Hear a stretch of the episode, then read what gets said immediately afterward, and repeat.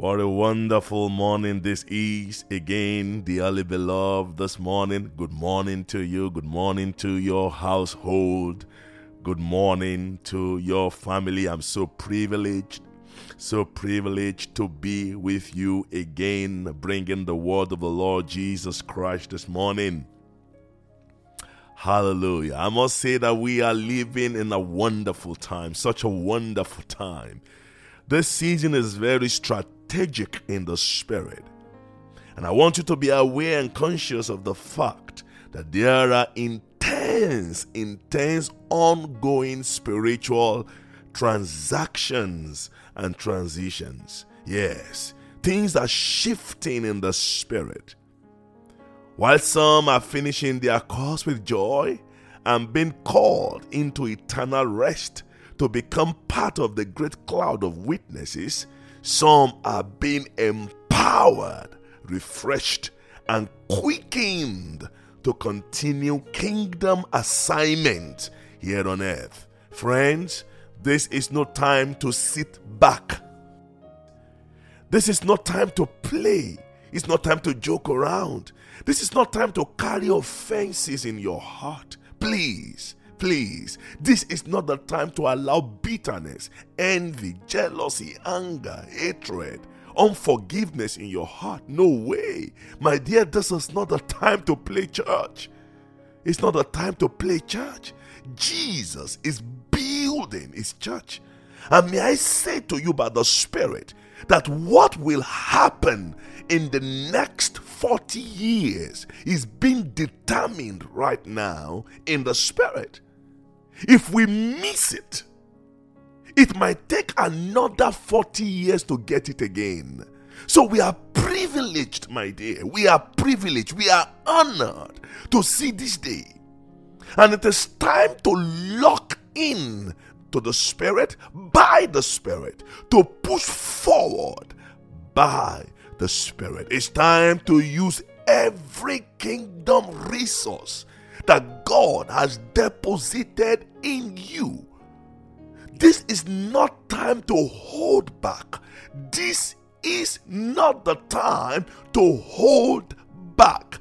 This is the time to run, to go full throttle. This is the time to put away the distractions, the limitations, the ungodly desires, the offenses, the fears, and the worries. And this is the time to jump in, jump into the fullness of God. It's the time to rise and be counted in the Spirit.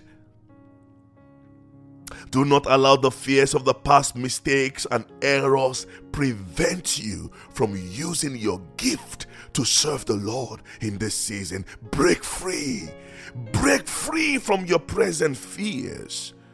The fear of men, the fear of the unknown, the fear of survival, the fear of the current global happening how long will you stay in the box, restrained and restricted by the opinion of men? How long will you stay in the box, restrained and restricted by the current global happenings? It takes strength and boldness to use the gift of God in you. Rise, arise, arise.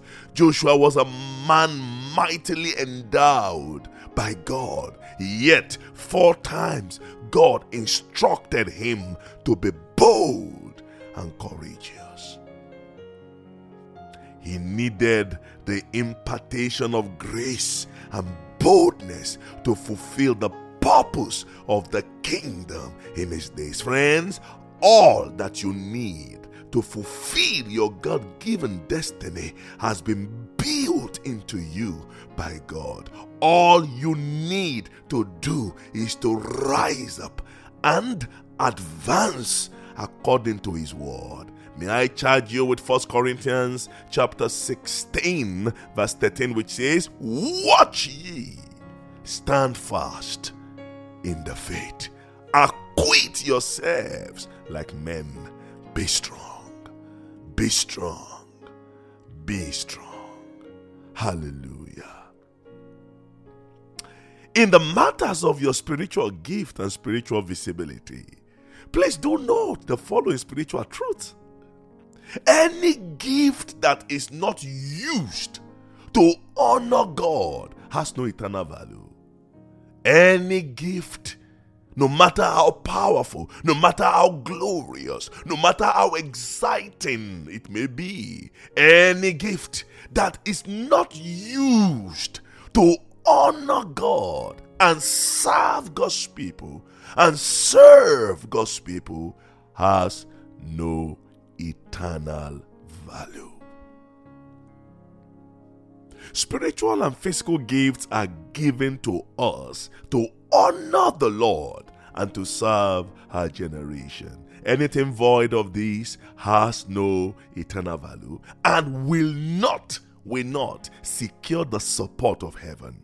Yes, the driving force of the use of your spiritual gift must be to serve the Lord and to contribute immensely to the growth, the edification, and advancement of the kingdom of God here on earth.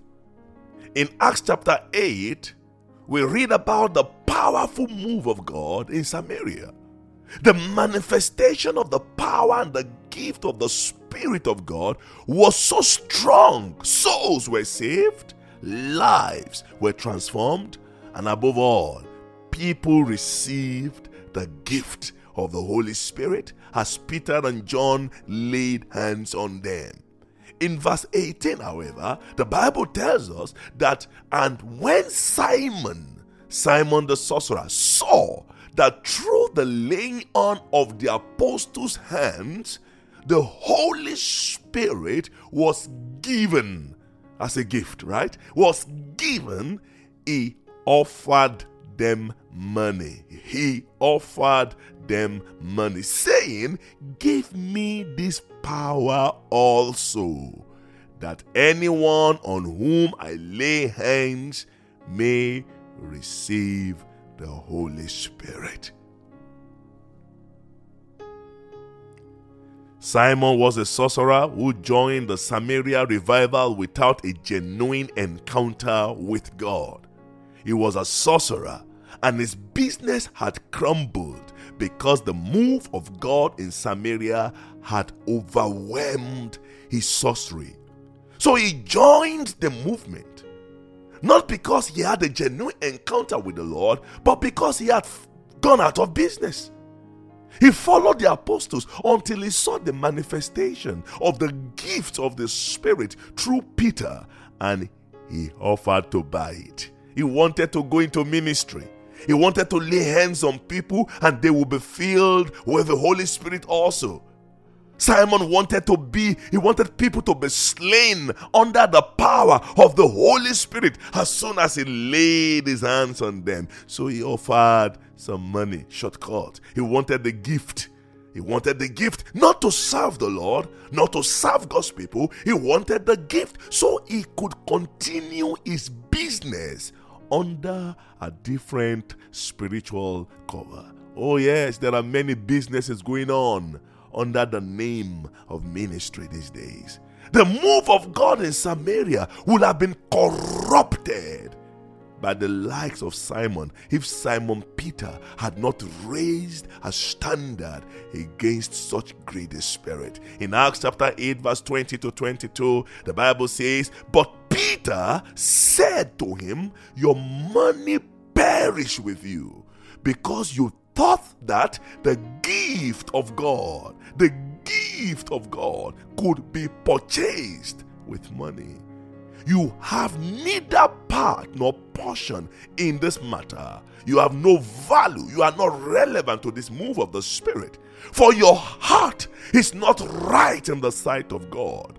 Repent therefore of this your wickedness and pray God if perhaps, if maybe the thought of your heart may be forgiven. My goodness. It is wickedness and sorcery to put self before the gift of God in you. One thing that has suddenly terminated the move of God in the lives of many believers, many Christians, is the fact that people that moved, once moved mightily in the gift of the Spirit of God, suddenly put themselves, their pleasure, their desires, their own accomplishment before the use of their gift. I have heard and read about men who operated mightily, I say mightily in the gift of healings and miracles in their days. Suddenly, they faded away. They faded away because the gift of healing bestowed upon them was later corrupted and used to serve their flesh, to serve their lust, to serve their desires, and not to honor God. Their gift lost its celestial purity. It lost its value, its spiritual value, and became useless to heaven. Great singers who were called by the Lord to usher in the King of Glory in every gathering of the saints they, they, they visited. Men who were gifted gifted in, in, in creating an atmosphere for the Father to step in. I mean, I've seen men who sang just one song and the glory of God filled the whole place. But suddenly, they became irrelevant, completely irrelevant, because they became exalted. Self became magnified in their gift. Self took hold of them and they became self serving. Money they made, houses they bought, choice cars they drove, but God they missed. God they missed. God they missed. They missed the very essence of life, the very purpose of God in their lives was lost. And many of them could not recover from it. Friends, are you using your gift to honor the Lord? Are you using your gift to serve God's people? Or are you using your gift to serve yourself? Are you using your gift for show, for business, for sorcery? Or are you using your gift for kingdom advancement? Many have shifted from their gifts and calling because it is no longer financially profitable. Prophets have relocated from their core place of assignment, and the operation of their prophetic ministry is now based on the economic analysis of the state. Prophets of God have now become political commentators because of recession Worshippers are migrating to major cities where one gospel concert can produce connections and networks with other high profile singers. Hmm. John the Baptist lost his head to a girl when he left his place of assignment. As long as John the Baptist was the voice of one crying in the wilderness and preparing the ways for the Lord, soldiers went to the wilderness to look for him in tears and repentance. In tears. Soldiers came to the wilderness. He had no billboard. He had no bus to carry people to and fro.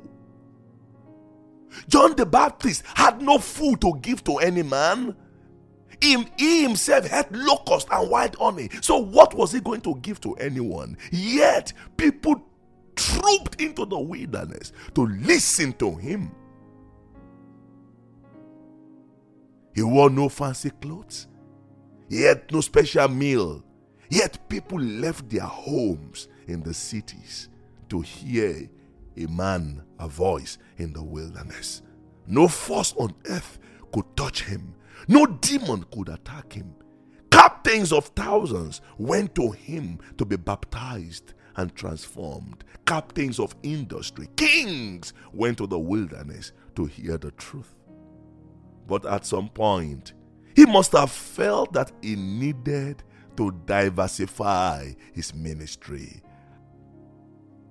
Permit me to say that the message of preparing the way was no longer trending. No, it was no longer trendy. He needed something a bit more. The people wanted something more because he was fast losing his disciples. You remember, two of his disciples left him and followed Jesus. And probably John the Baptist decided to change his message a bit, just to modify it a bit. He still had a good message, a message that challenged Herod for taking his brother's wife. Was a confronting, powerful, powerful message. A good word it was, my friend. But who sent him? Who sent him? Who sent him? Was that what he was called to do? Was that part of his gift, his calling? Was that his assignment? How will such a message prepare the way of the Lord? John became vulnerable. And a man who baptized soldiers in the wilderness was now arrested by soldiers. John expected the Lord Jesus to come to his rescue, but sorry, sorry. He even sent men to confirm if Jesus was truly the Messiah. Sorry, sorry. Jesus asked his men to tell him in prison that the lambs are walking, the blinds are seeing, things are happening. Miracles were happening. But John was locked up in prison. Brothers and sisters, our dearly beloved John the Baptist died. How wonderful it would have been if John had died baptizing people. How glorious it would have been to see another chariot of fire pick a man at the Jordan River who was fully committed to his ministry and the gift of God upon his life. My dear, my dear brothers and sisters, if you have been given the gift to baptize men, stay in your Jordan. Stay in your Jordan until you see your master. Do not cross over to the palace to deliver a prophetic word that God did not send you. If you have been called, if you have been called to be a teacher, serve Him faithfully where God has located you, and the world will come looking for the gift of God in you. If you have been called to be a worshiper, stop looking for big concerts to sing. Stop looking for cards of people. Stop looking for connections left, right, and center. What you are doing now will become big and visible if you focus on using your gift only to serve God, to honor God, and to serve His people. Gifts, spiritual gifts, lose their power when they are used to serve self. Whatever gift is not used to serve God and His people has no eternal value. Serve Him, honor Him, serve His people, stay in your place of assignment. Use that gift. Use that gift. Don't worry. Keep doing it. Consistency in service will bring you to the place that God has designed for you. I commend you to God this morning and to the word of His grace, which is able to build you up and give you an inheritance among them that are sanctified. Amen and amen. Him, the sweeter he grows the more